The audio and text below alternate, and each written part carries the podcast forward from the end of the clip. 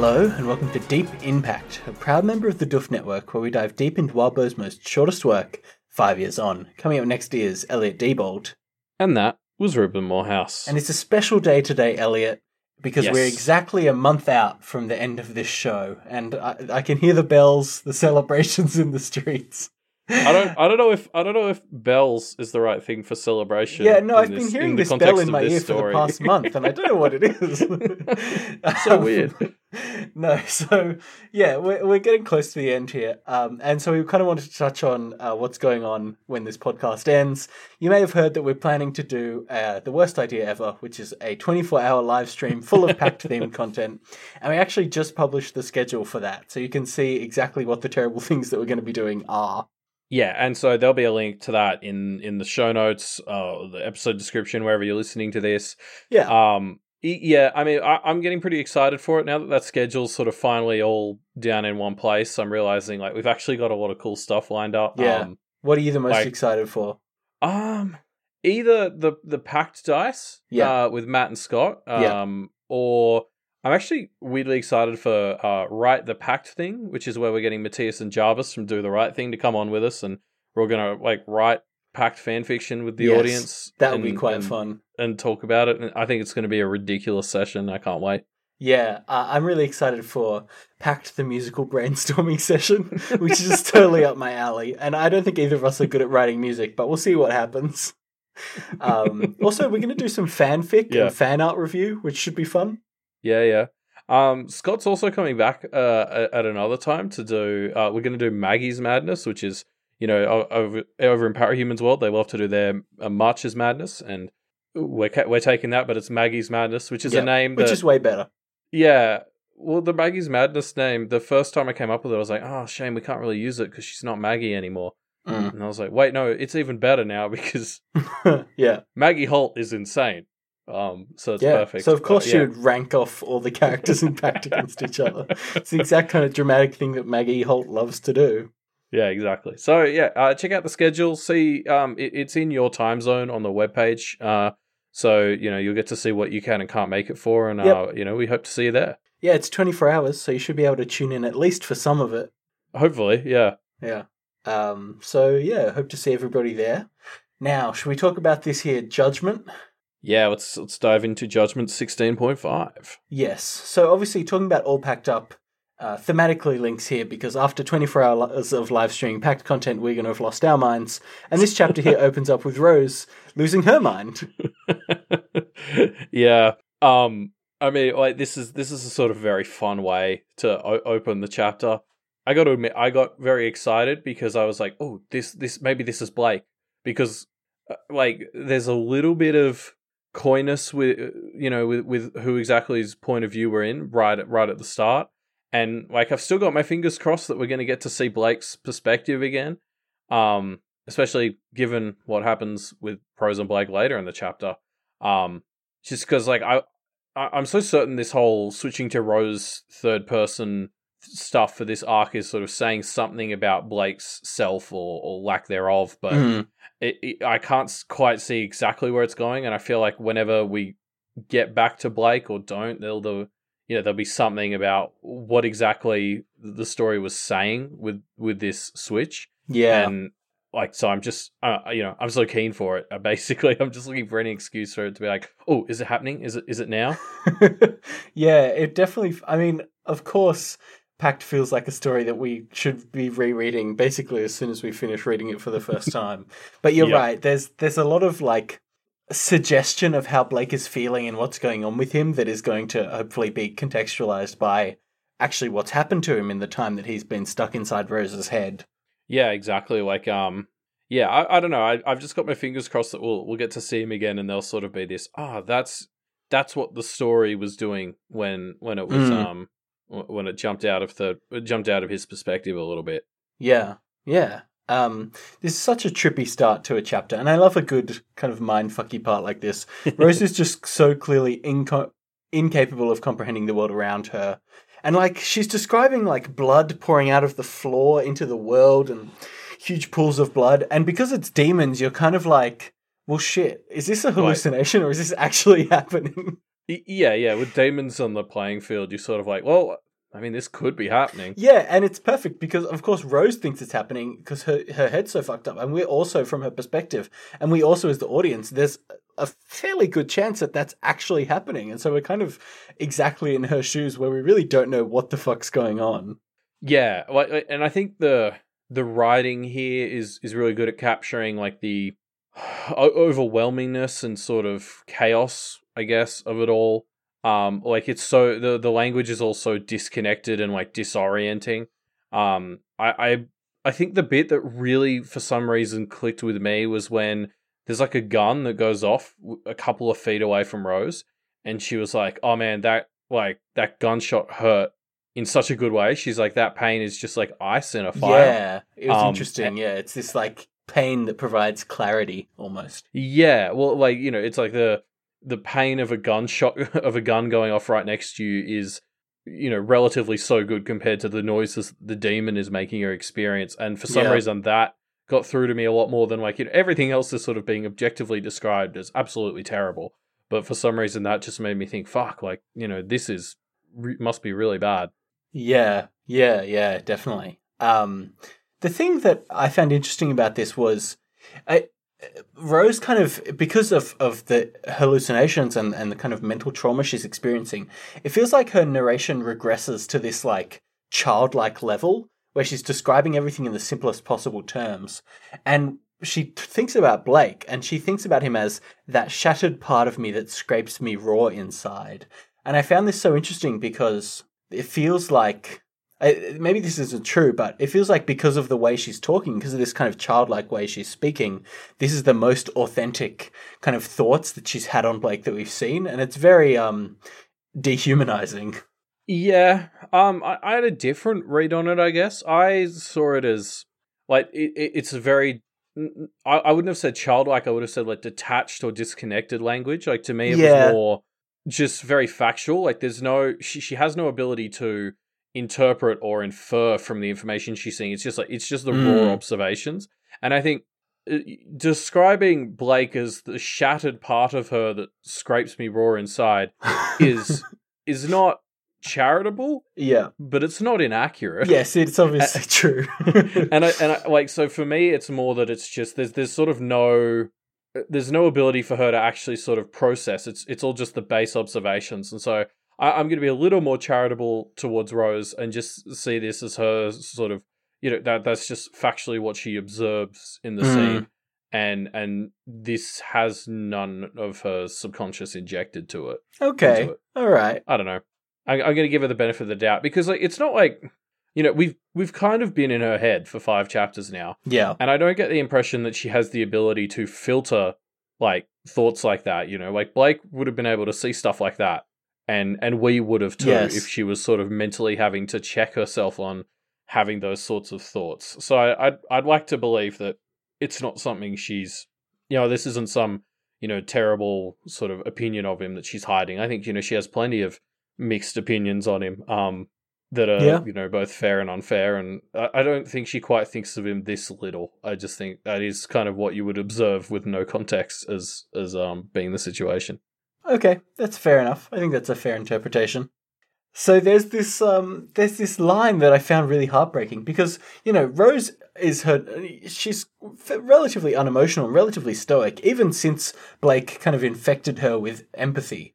Um and but this this you know this emotional attack is really getting to her and really kind of breaking her down. Um and so her thought is I've just been given the ability to care, and now I'm left to watch and process it all as the demons have their way with us.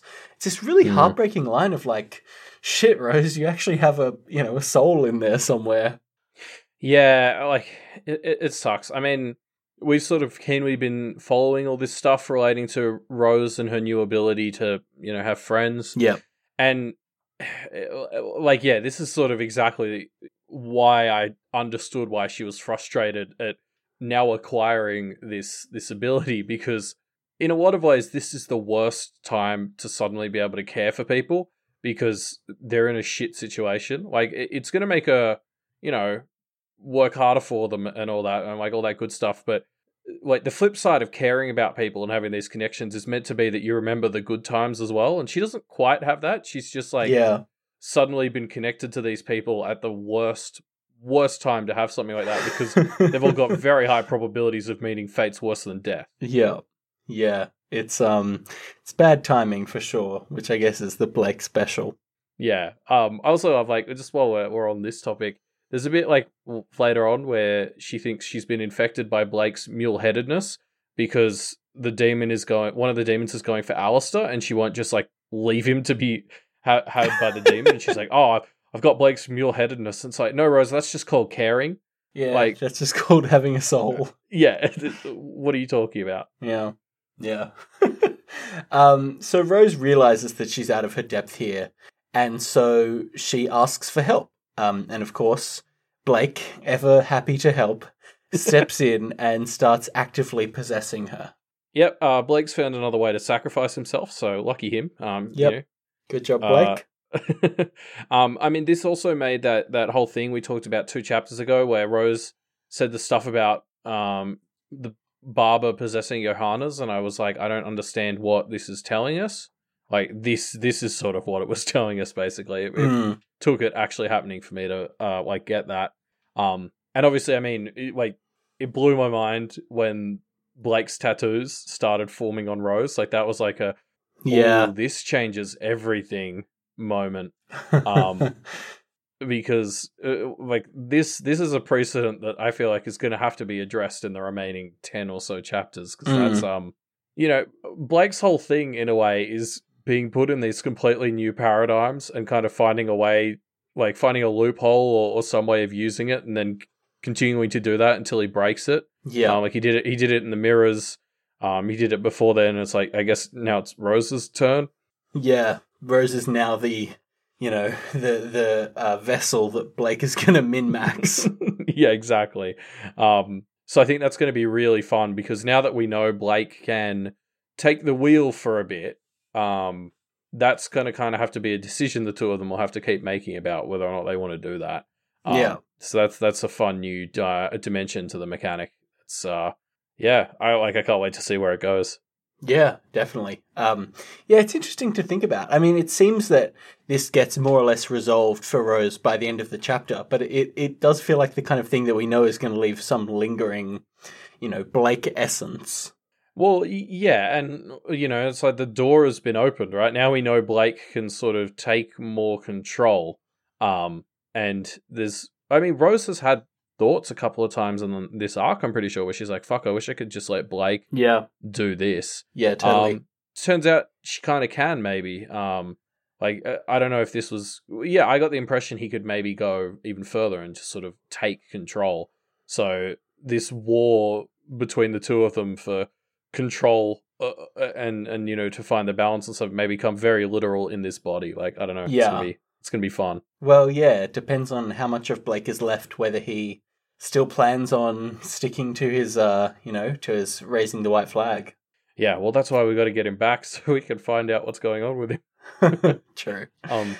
Um, There's also a note here where where Rose sort of thinks like just just before Blake takes the wheel, mm, where she's like, "It's it's weird how hard it is for me to ask for his help," yeah, and that just jumped out to me as like that's that's a conquest thing, right? Like that's that's it where feels my quite mind went. conquesty, doesn't it?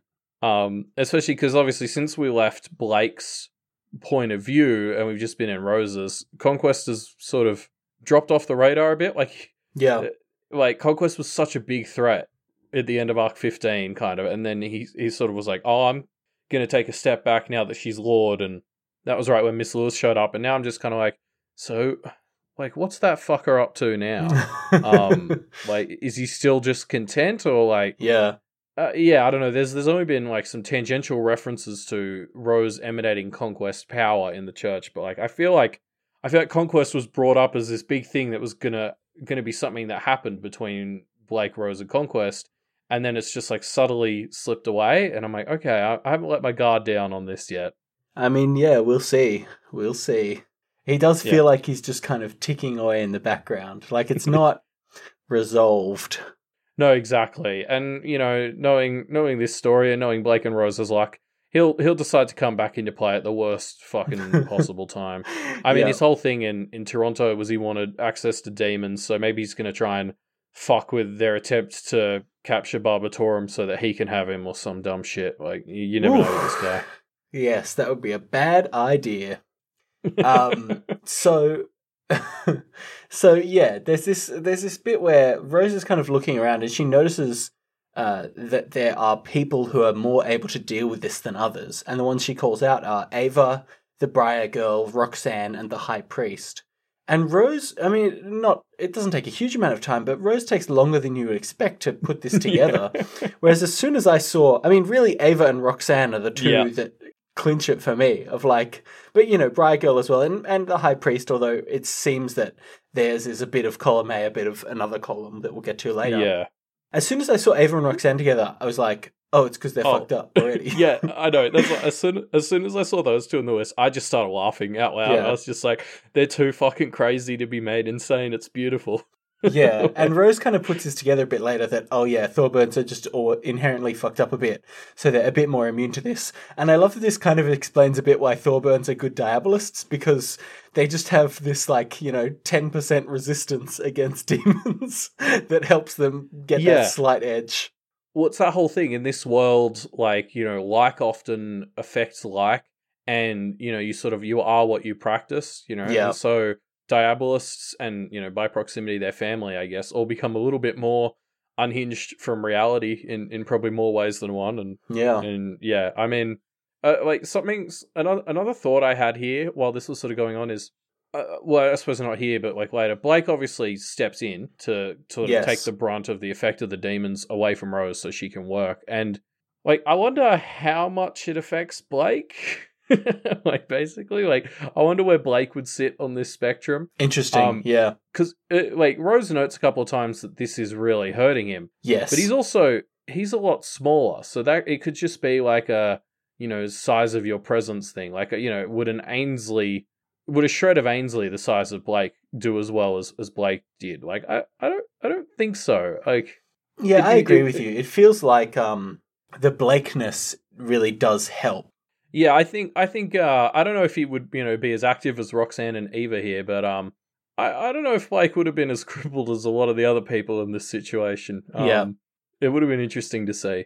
Yeah, definitely.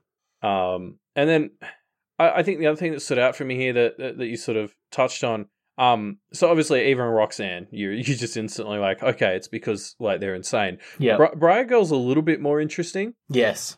And it's not just because she resisted, um, and, and that she resisted in part thanks to her familiar, but um, there's a section where the the familiar takes the brunt of the Yeah, attack, yeah. so that the Briar Girl can operate, and then like vice versa, and and that kind of for me challenged this perception that like a lot of people have been pushing throughout this story that the Briar Girl was sort of subsumed by her familiar, and the familiar was really running the show because this felt more like a partnership the way they were working in tandem here and like yeah i like i don't know i so unless like the what the familiar did to her is sort of more permanent where it can now just trust her as like an obedient slave or whatever like it felt more to me like uh, they're actually probably more of a partnership than a lot of people realize and like, you know, Yeah.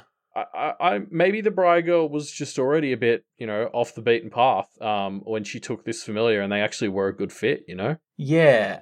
I- think it recontextualizes the way people have been referencing their relationship, right? Because Yeah, for most practitioners, the the practitioner is in a position of power over their familiar, right? Um, so if it's Briar Girl and her familiar and they're equal, well, from from the lens of one person being in power over another one, equality seems like a, a you know a break of the natural order. So of course they kind of think, oh, Hmm. something's off there because she doesn't dominate her familiar, but actually it's Yeah. just that they have you know a, a, a equal footing.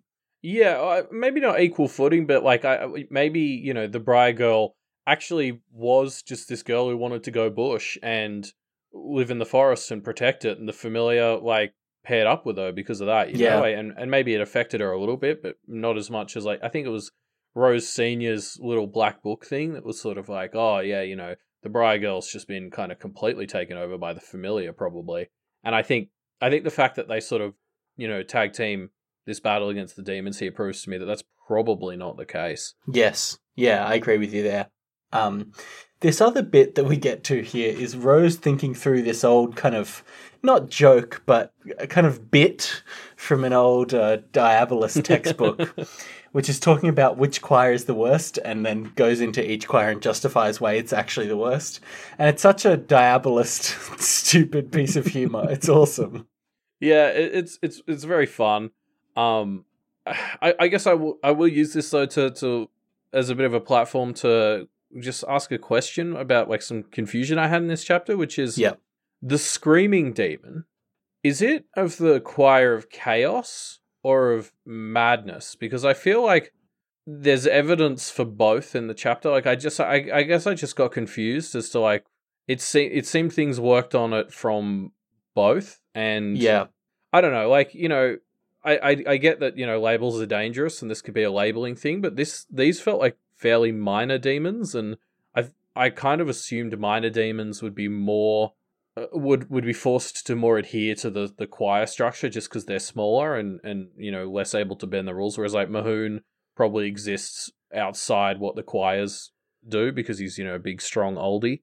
Yeah. Um, so yeah, I don't know. Like I, this thing, there's different parts of the chapter which made it feel like chaos and madness. I came down on the side of madness just because that seems to be the effect that it's having. I mean, it's chaotic because being mad is chaotic, but I, I, Yeah. I saw it coming down on the side of madness. But you're right, it, it is a bit ambiguous. Um, and I guess, yeah, la- labels are dangerous. yeah, just and because you know, there's one bit where like they use symbols, and that's labeled as. It, well, I I brought it up here because in the Which Choir's worst joke, they mention symbols are how you defeat the Choir Yeah. of Chaos, and Yeah. then that is also what works on this thing. So maybe it's just the cross as a symbol, also like you know symbolizes something to do with the mind, and it works on madness as well. Yeah. I don't know. Yeah, I just I just got a bit befuddled here. Like I'm I'm probably overthinking this as a minor detail, but it's called Deep In Pact, right? I guess. yeah, it's part of the uh, it's part of the part of the bit, part of the job of our show is to go deep, right? um, so Rose kind of clicks on this, on the fact that the fucked up people are better, and re- and thinks, well, I can't just suddenly make people a bit more fucked up, can I? Oh wait, yes, I can. Uh, looking over at the high priest, and so she uh, injects them with uh, spirits. nice. I, I I get not not spirit spirits, but, Ah. like drinky spirits. Yeah, this is so Um, good, right?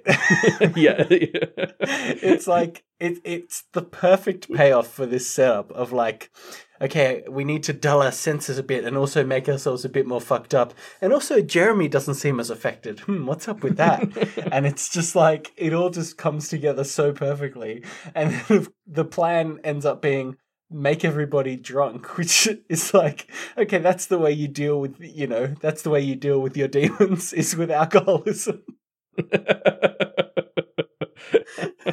I mean, well, pact, that's the lesson of pact is that Yeah. it works. Um, that's how you get rid of your demons. Oh, we we solved the riddle of this story. Oh, Um, it's so yeah, no, good you're though. right. I love. It- I love it so much. It's such it's such a great plan. Like the second Rose starts to put it together, I was like, that's fucking brilliant. Um, I also I think Jeremy deserves a special shout out. Yeah. Um, like what he does here to make this happen is like he makes a pretty serious sacrifice. Not just losing your domain, which is a source of power, but he also like promises to basically like be a servant there Yeah. So like he he gives up not just like a lot of power but like his future as well like it's a big Yeah. i mean you know nobody's nobody's fucking around here it's it's like really good to see and like jeremy deserves a lot of respect for the sacrifice he makes here Yeah, they're definitely going all in, right? It's not a half in, half out kind of situation. If you're in, you're in. Um, and Yeah. Jeremy really exemplifies that here. and i think framing it with the way he says it is like you know do harm to my house as i've done to sandra's which just is like this extra layer of tragic on it in that it's like there's some guilt there and and I don't know. It's just like it's just like an extra detail of oh fuck poor Jeremy. Uh, he's really Yeah. had the worst day. I I can't help but think as well the phrasing of "do harm to my house." I mean, it's not. I like it could be anything. Like the interpretation of that could be like "go fuck up my parents," you know, like. he could, literally could be selling out his family here, and that wouldn't be an unfair interpretation of those words. yeah, well, good thing Dionysus took Yeah. kids out of the equation. Yeah, Dionysus seems like a friendly god. I'm sure it'll go fine. Um, um, yeah. so the next thing that happens that I just want to talk about for a bit is Eva basically just fully freaking out on a demon and beating the absolute shit out of it. It's so I- good. It's so cool. Like, Yeah. um, eat shit, Buffy. Uh, don't tell Scott I said that. Yeah. Um, No, it's so good, and I, like this redeems Eva. Like I know I've said a lot of bad things about Eva in the in the time of this podcast, but this one fucking paragraph redeems Eva completely in my mind. So let's let's walk through it because I think it's worth. It's like chaotic enough that it's worth us talking through. So she Yeah. has two guns, which she fully unloads into this demon before discarding Mhm. those guns. Pulling out a knife and stabbing it with that knife before kind of throwing the knife to Rose in case Rose wants it for later.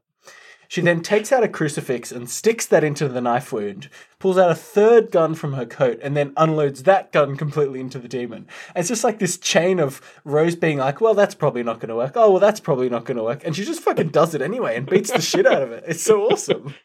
yeah, it's like it's straight out of like John Wick or, or something like Yeah. that. Um, sh- yeah, it's it's fucking insane. I loved it. Um, we got to get Eva bullets with little crosses on them or something though, because Yeah. it- like I, I was so bummed out that all this like bullet to the facing of the demon is just like, well, that's not really going to do anything. Um, Well, it's stalled for time. I mean, it, it Yeah, bought a fair amount of time. There's a lot of that this chapter actually. Like that's that seems to be the best you can do with a lot of Yeah, these that's demons. basically the win condition is just stall. Um, and in fact, like, just as a little side note, because I went back and checked, and this is canonically not how it was described, but during this scene where Eva was going toe to toe with her, I was kind of picturing this screaming demon as like the figure from you know the Scream, that famous painting. yes. Yeah, I wait. That's not at all how it was described, but that was how I was picturing it, and that just made it like a little bit funny as well. And so yeah, I don't know. That's I just always that's just have I always have wanted to see that painting get shot with three guns and stabbed. Well, I think the reason my mind made the connection is because you know the landscape in the Scream is is Yeah. quite red and and like so you know weird. Um, like I think Yeah, that's probably like because that's what this thing has done to the environment. yeah, fair enough. Fair enough. Um, so yeah, Jeremy uh, has bargained for enough power to get everybody a bit buzzed, and they all start to rouse from their madness. Um, and pretty soon they're in good enough shape to start fighting again, and they're holding their own. It it it it, isn't the worst situation. yeah, and, and so something we should talk about here, while you know Jeremy is saving the day, basically, Yeah. is um. Do you wonder if there's any significance to the idea that one of Dionysus's big domains is what like shares a name with one of the demon choirs? Yeah. Like, uh, like admittedly, back when we thought angels were more angelic, um, I I was still associating them a little bit with gods, and I think you know Yeah. seeing the god fight Ur in um uh, Null made me kind of associate gods as being an- anti-demonic whereas like Yeah. thinking on it more if gods are just you know big old spirits and and or humans or whatever like they're they're going to be in the middle like humans they're they're an aspect of the the changification of the universe they're not on angels or demons side um, yeah. so this idea of like a, a god forming and kind of taking some domain from demons seems like that's probably significant. Yeah, it's interesting. It feels like a thread that could be expanded on, but I don't know if we'll we'll expand on it in this story. Like it feels like there's enough of a interesting conceit there. Like actually this god has overlap with demons. What are the implications of that? That it could kind of span out into its own section of lore, but I don't know if we'll Yeah. get to see that. No, I, I agree. I don't think it's something that the story is really looking to deal with at this stage. It's got enough to wrap up in like ten ish chapters. But um like I feel like that's that's probably an important little side Yeah. note that uh you know the the realms of gods and, and therefore you know men as well is able to overlap and perhaps even steal from things like demons and angels. Yeah, yeah, yeah. Interesting. I wonder what that. Yeah, it's weird. It's it's the kind of one where you're like, well, what are the implications of that? And there's kind of too much to think through. Yeah, exactly. Um, speaking of weird tangents and implications, the other thing I, I, I thought about here was um, Alistair has trouble getting up because his Yeah. hand is numb. Um, and I don't know why this has only occurred to me now, but I went back and checked, and he got his right hand cut off. Mm. And I, like, I mean, obviously, this story has talked a fair bit about right hands and, and left hands, uh, mostly to do with tarot cards or anything. But Yeah. I, I don't know. Like, I I wonder if that'll if that'll be a thing. Like, and it may not be something that's explicitly called out in the story, but I want to keep my eye on exactly what happens to Alistair and see if it has if there's some way I can tie it to right-handedness being gone. Is he right-handed? Was he drawing the tarot deck with his right hand? I I think so. I Interesting. try. I, I briefly searched for if there was any reference to him being left-handed, and I Yeah. didn't find any. Okay. Um, there's a chance I missed something like that, but the ring yeah. Was on his right hand, and that was what he was Yeah. usually using to practice. So I would Yeah. assume he was right-handed. Yeah, that makes sense. It's interesting. Yeah, I wonder how that will impact his relationship with the tarot deck. I mean, obviously it has its Yeah. own symbolism of right and left hand, and then his the way that he interacts with it obviously is quite important. So, yeah, you're right. That's an interesting thing to consider. Again, another seed that could be its own little, you know, arc Yeah. or two. Yeah, exactly. And this might be something that just pays off very like subtly in the background, if at all. Um, but like I think I think it could be fun, and especially because you, you talking about his implement just made me think like he always cut the deck before actually drawing from it, and um, Mm. that's gonna be tricky to do with one hand, isn't it? I mean, maybe Mm. I'm just maybe I'm just shit at cards. I but- mean, not if you're not if you're one of those people that can just kind of do crazy shit with a deck of cards, right? You know. yeah, that, that's true. You think he'd be a bit of a card shark by now? Yeah, I feel like I mean it's all about theatrics, right? So you, I'm sure he'd know how to do some like one of those cuts where with one hand you like cut into three piles and reshuffle the piles and shit. Yeah, yeah, fair. All the cool tricks. Um, I'm sure he does the one where he like flicks the cards from one hand to the other in a fan. yeah. Anyway, so we get to see drunk Evan here, which is uh, fun. Yep. That it, it's a very weird vibe that Jeremy has just gotten this young burning child drunk. Yeah, I was like enjoying it, but at the same time, I was like, hmm, it is a drunk seven year old. Should I be enjoying this? Yeah. But I figure there's no chance of brain damage because he's dead. Yeah, So- it's better than him being not drunk in this situation, I think, morally. Yeah, one like supporting drunk kids is okay if they're dead. Yeah, I think that's the rule. I think that's okay. um, yeah, no, it, it's a very fun moment. It, it also reminded me when this happened in Arc Ten. Remember how bummed out Evan was about being hungover? Like, I wonder if that's if that's going to come back as well because he's Yeah, obviously true. enjoying being drunk here. Um, Yeah. So yeah, it's it's very fun. yeah, true, true. Um, so one other interesting thing to note here is Isa- Isadora doesn't recover. Even with a little bit of liquid courage, she doesn't recover, and Paige is seen kind of trying to rouse her unsuccessfully. And I don't think we actually see her uh, rouse this chapter, No, no, we don't. Um, which is not, it doesn't bode well. No, and I mean that's that's something like Isadora has always been particularly, uh, you know, uh, particularly sort of sensitive to to all this demon stuff. Like she's always gone out of her way to avoid it, and she seemed Yeah. more. I, I think she described herself as more susceptible to like disturbances in the natural order uh, as a being of order. So, yeah, I mean she's still alive. Um, and people are like, oh, you know, you, she'll get back up from the fall. But I have serious concerns about whether she'll make it the whole way back up. Um, especially because what everyone needs right now is is definitely not a more unhinged Isadora. Uh, yeah, God. Can you imagine? Like, we talked about, I think, one or two chapters ago about how she was being, like, chill and not killing people for answering questions wrong and shit. But you can totally see that if she gets a bit off off track here, she could really go wild. Yeah, she's someone who uh, was sort of so, and, and I think she was an artificial other. So like, it's it's maybe part of that, but she was like very narrow in her focus, and she had this strict set of rules about how everything was meant to be, and it all had to be ordered. And uh, like that's exactly not the sort of person you want to suddenly have a screw loose and like y- you know if she's if she centered her whole life around this one set of rules and she loses that, she's going to be completely unhinged. Yeah. Um, and like that would be very bad. So fingers crossed, she's just asleep for a while and then she wakes up completely normal. which is Yes. like you know, exactly how everyone reacts to demons. I'm sure. Yeah, I'm sure that's It'll- totally it's how it will fine. go. Yeah, yeah, yeah. Um, so the the de- two of the demons in this fight start getting weakened and, and acting a bit erratically. So Mrs. Lewis banishes them and promptly summons three more. And it is clear at this point that this fight is unwinnable. They basically have an unlimited supply of these horrifying demons that are all a threat in their own right. Yeah, exactly. Um, I mean, we got to talk about how the reason these two demons end up so weakened, or at least in part, is because this um this cube demon of, of ruin uh tries to help the other one from the looks of Yeah. it, and just sort of starts bashing it. I mean, I I didn't get that it was helping. I was like, why are they fighting? And and someone in our Discord um was like, no, I, I think it was trying to help. Which um, it, good job. Uh, you hurt yourself and up. the lawyers. um, I and I mean, I, I think that's a really uh interesting. Like we we've we've heard a lot about how there's no angel cooperation here, and I always wondered about how demon cooperation went. Like the the Mahoun lawyer bit in 15.x was sort of our first look at it, and it kind of seemed Yeah. more like a uh, you stay out of my way, uh, and I'll stay out of yours, but I'm the more powerful, so I get this one type routine. Yeah. And uh, now we're seeing how some minor demons uh, try to cooperate, and they're not very good at it. Yes. Uh, yeah. I think demons are not m- made to work together.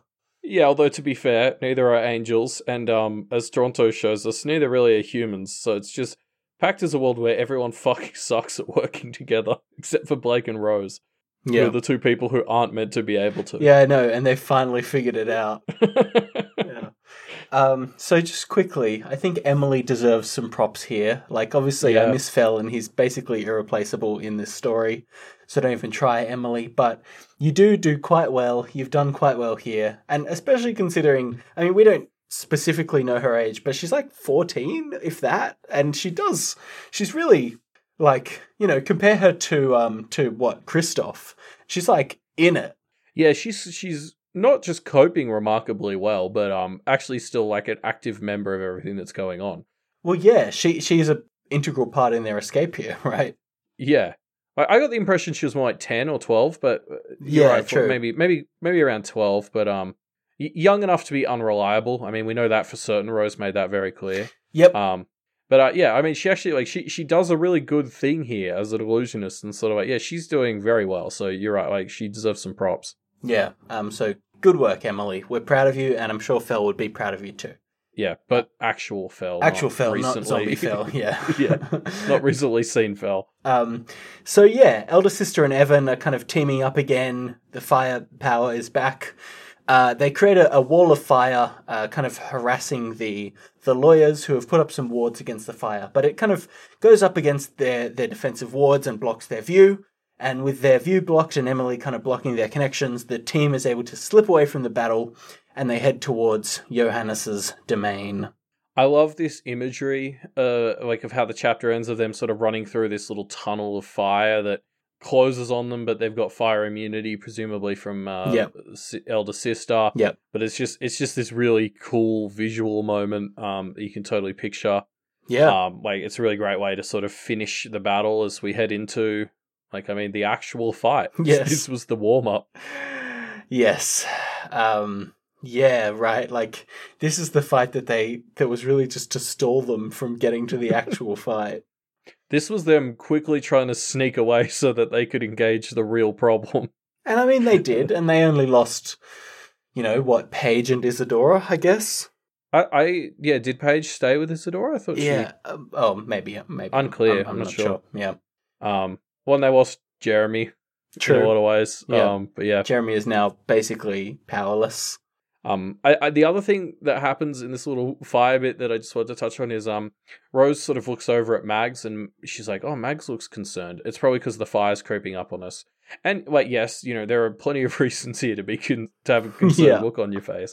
Um, but I couldn't help but think like the reason we call out Mags specifically is, you know, her prophecy was I think for fire, darkness, and blood. Yep. And um, there were plenty of all three this chapter. Um, check check to all three. so, uh, I mean, at least you know on on the silver lining side of things, this has got to count. They're like one down, one to go, right? Yay. I Yeah. mean it's not down yet, that's the problem. Well, that's fair, you know. But when when they get out of it, then I mean, well, actually, Mags is kind of a sure thing to get out of it because she's got to do another one of these. Yeah, true. So whatever happens, Mags will be fine.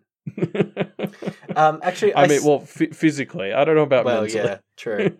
Um, I, I said that they headed towards Johannes's domain, which is true, but it's not how it's described in the book. In the book, Rose thinks that they're actually heading towards the barber's domain, which of course is true, but yeah. a poor omen. It's it's a nice little ominous touch to be the final line of the of the chapter, isn't it? It just sets this like here we go tone. Like calling Yeah. it Johannes's domain would have just been like this is the next objective. Calling it the barber's domain is like oh fuck, here we go, the final boss time. Yeah, yeah. Um, and uh, yeah, that's the end of this first uh, part of the arc and of this of this chapter, and we'll see what happens when they head off to Barbatorem's domain. Yeah. Uh but for now, we're done with 16.5 and it's time to head into our bonus bit. Uh, where we're diving into some comments because there were a bunch of good comments in in this chapter's uh, Yeah. comment section. Yeah, I think uh, everyone's uh, gears are really turning as we get towards the end, and so there's some really good comments coming up. Um, do you want to talk Yeah, about the yeah. comment that you pulled out, Elliot? Yeah, so I, I pulled out a comment by uh, Faquando23, um, who just sort of quickly mentioned they hope we get some conversations with the barber um, as we sort of move forward. Uh, and, and like a, a few people, including like Coda, uh, another user, point out that that might actually be possible now that the barber is inhabiting Johannes. Like, obviously, the barber didn't have the power of speech before, um, but it could clearly understand and stuff. So maybe now it's possessing Johannes, it'll have uh, the ability to engage with them in conversation, and that would be horrifyingly fun. I think if if we do get to see that. Yeah, true. Yeah, I mean, we had these beats that we hit about demons being able to speak um, earlier on in the arc, or was that that was at the end of last arc actually in the interlude? Um, and it Yeah. would be fun to see that pay off with Barbatorem talking, which is something we haven't seen demons uh, at his level do before. So we'll see. Maybe they can make a deal. yeah, like I, I think it'd be so interesting to actually see what Barbatorem's thoughts are like because the the lack of ability to talk gave him this this sort of mystique in how he operated, but he could understand speech and he and he was clearly intelligent. So Yeah. with a vessel that allows him to speak, like I wonder what What he's I got to what say. his yeah what is what's his personality like? yeah, It's what's his political awful. stance? That's what I want to know. Um, no, I, I, I, I kind of agree. Uh, like, I, I think this would be very fun to see in action. Which of the cast of The Good Place is his favorite? That's what I want to ask him. What's his perfect Sunday? um, so yeah, I put out a comment too. Um, my comment, the the user who left my comment, unfortunately, has deleted their account. So I'm going to call them Jeremy. Um, so Well, Jeremy, because they both lost everything this chapter. Yes. Yes, totally. Um, so Jeremy basically talks about how, you know, Blake and Rose are each half, r- rounding up, half a person.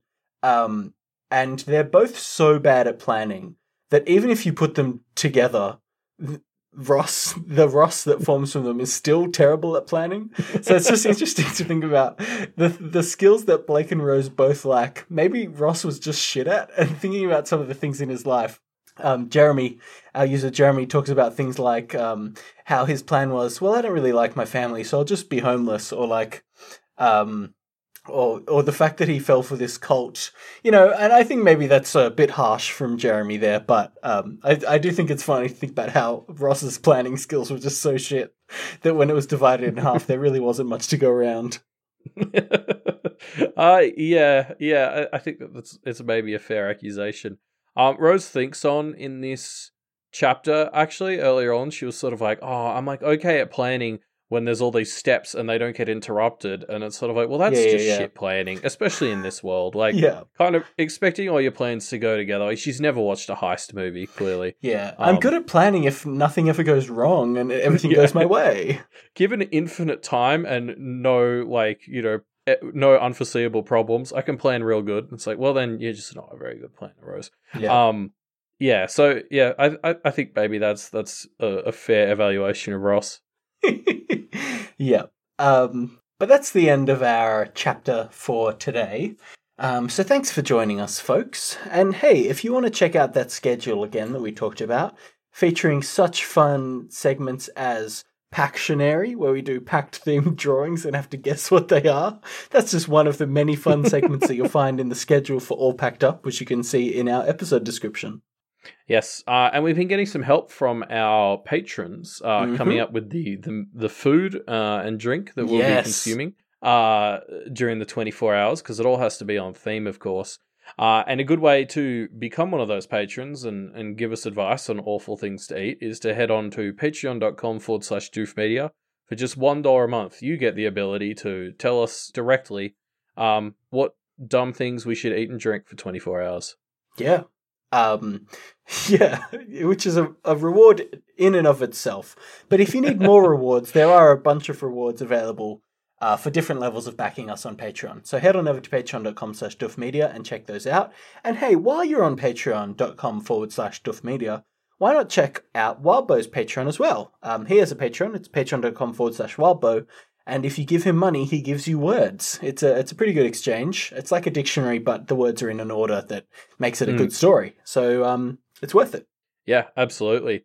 Um, and you know, if you've read all the Wildbow things and you've listened to all the Deep In Pact things, uh, you can head on over to doofmedia.com and find a Mhm. ton more stuff to look at. It's a huge week, uh, sorry, a huge month for Doof Media Yeah, uh, definitely. at the moment. We've just added We've We Want More, which we talked about, the uh, Harry Potter and the Methods of Rationality uh, read through. Yep. Um, Doof the Right Thing, the voting's currently going on. So, hey, there's another thing you get for the dollar uh, at our Patreon is the ability to vote on, like, frankly, the absurd amount and quality of Yes. stories that Doof the Right Thing's uh, competition got. Yeah, Um, they're great. and and also, uh, at the same time as this episode comes out, there should be a Doofcast releasing uh, on Misfits. That was another patron. I'm excited for that one. Topic.